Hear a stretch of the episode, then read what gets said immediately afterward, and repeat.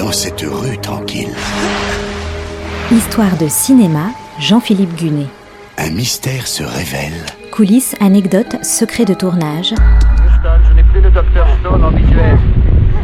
Houston, je n'ai plus le docteur Stone en visuel. Redécouvrez les plus grands films autrement. Et une aventure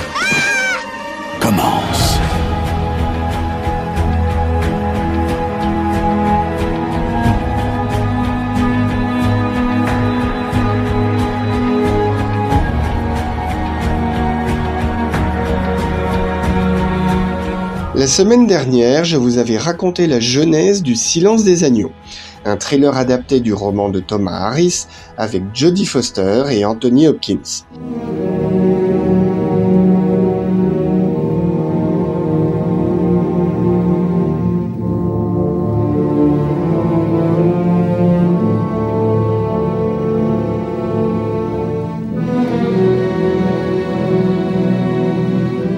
Jodie Foster joue une élève de l'académie du FBI. Anthony Hopkins, lui, incarne un psychiatre devenu tueur en série, enfermé dans une prison de haute sécurité. C'est là que la jeune élève vient lui rendre visite pour qu'il l'aide à faire avancer l'enquête sur Buffalo Bill, un autre tueur en série qui assassine des femmes pour les dépouiller d'une partie de leur peau.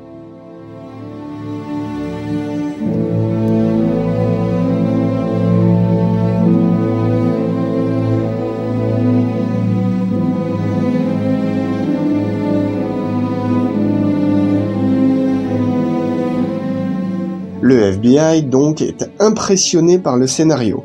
L'agence fédérale n'a qu'une seule réserve sur son réalisme. Elle dit qu'il est impensable qu'une jeune agent comme Clarice Starling puisse être envoyée sur une mission dangereuse.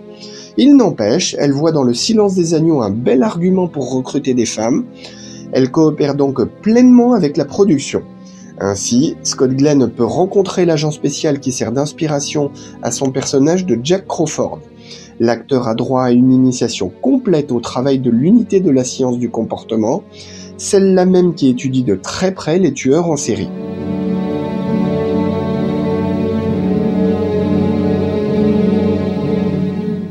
Scott Glenn est enthousiaste. À la fin, il remercie son guide pour l'avoir laissé pénétrer dans son univers. L'agent spécial répond à l'acteur que s'il veut vraiment pénétrer dans son univers, il doit écouter les enregistrements audio de deux véritables tueurs en train de torturer une adolescente de 16 ans. Scott Glenn se plie à l'exercice, mais ne tient pas plus d'une minute. Il reconnaîtra après coup avoir été marqué par cette expérience.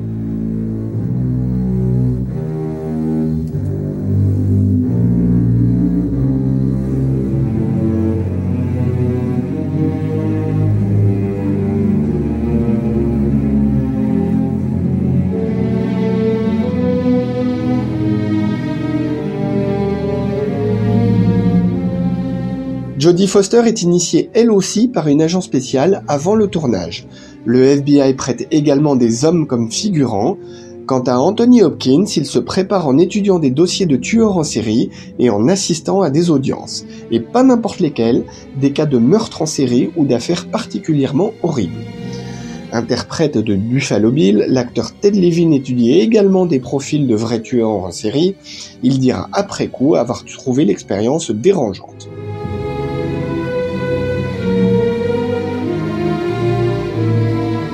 L'extrait qui suit est tiré de la scène où Starling débarque dans une petite maison pour poser des questions à son propriétaire.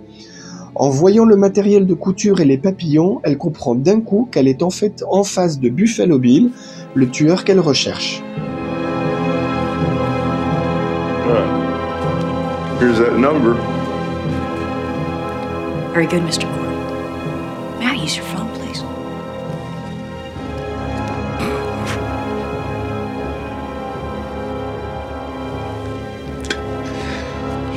Use my phone. Freeze! Put your hands over your head and turn around. Spread your legs. Spread your legs. Put your hands in the back. Thumbs up. Freeze! Le tournage du Silence des Agneaux se déroule du 15 novembre 1989 au 1er mars 1990. Jonathan Demme filme avant tout à Pittsburgh, en Pennsylvanie. Il tourne aussi dans l'Ohio, le Missouri ainsi qu'aux Bahamas. Un hôpital psychiatrique près de Pittsburgh sert de décor à l'institution de Baltimore, où Hannibal Lecter est enfermé dans sa cellule haute sécurité. Certaines scènes sont également tournées dans la véritable académie du FBI à Quantico, en Virginie.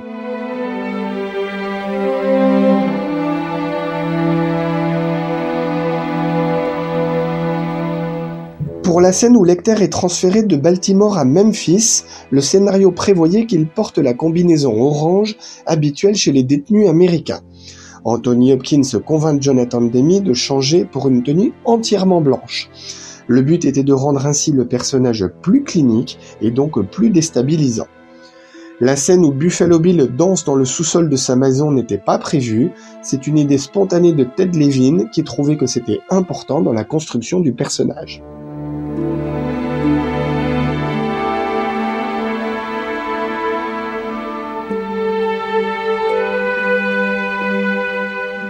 La bande originale est confiée à Howard Shore, qui composera une décennie plus tard la musique du Seigneur des Anneaux. L'avant-première du Silence des Agneaux a lieu le 30 janvier 1991 à New York. Le film sort dans le reste des États-Unis le 14 février et puis dans toute l'Europe. Le 15 février, il est projeté à la Berlinale, dont il repartira avec l'Ours d'argent. En France, il débarque dans les salles le 10 avril, le succès est conséquent, plus de 3 millions de spectateurs en France, 272 millions de dollars à travers le monde pour un budget estimé à 18 millions.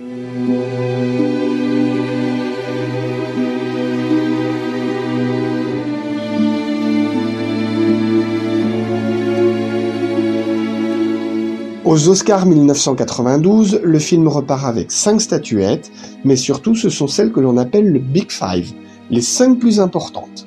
Meilleur film, meilleur réalisateur, meilleur acteur pour Anthony Hopkins, meilleure actrice pour Jodie Foster et meilleur scénario adapté. Le silence des agneaux est le troisième film à réussir cette quinte, après New York Miami et Vol au-dessus d'un nid de coco.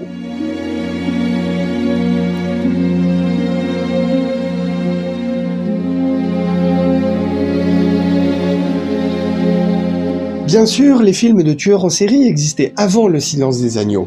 Je pense notamment à l'incontournable M le maudit de Fritz Lang. Mais Le Silence des Agneaux les a fait passer d'un coup dans l'ère moderne, un tournant confirmé quatre ans plus tard par le brillant Seven de David Fincher.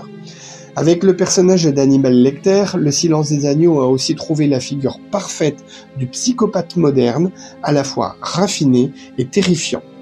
Une figure que le producteur Dino De Laurentiis a tenté de décliner dans d'autres adaptations de Thomas Harris, Hannibal en 2001, une nouvelle version de Dragon Rouge en 2002 et Hannibal Lecter, Les origines du mal en 2007.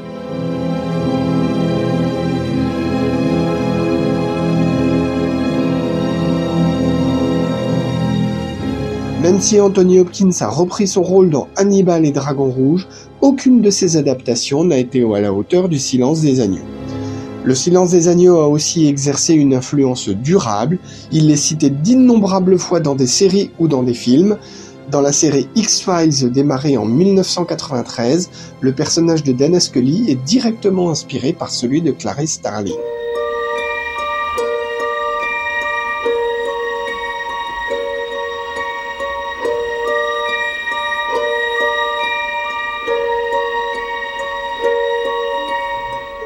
Pour ceux qui le découvriraient aujourd'hui, n'ayez surtout pas peur de le trouver daté.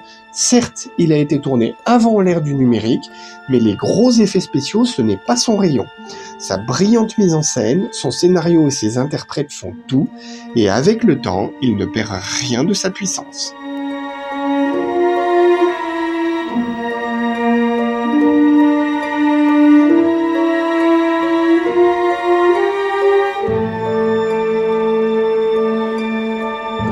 C'était Histoire de cinéma avec Jean-Philippe Gunet, à retrouver chaque semaine et en podcast sur notre site internet artdistrict-radio.com.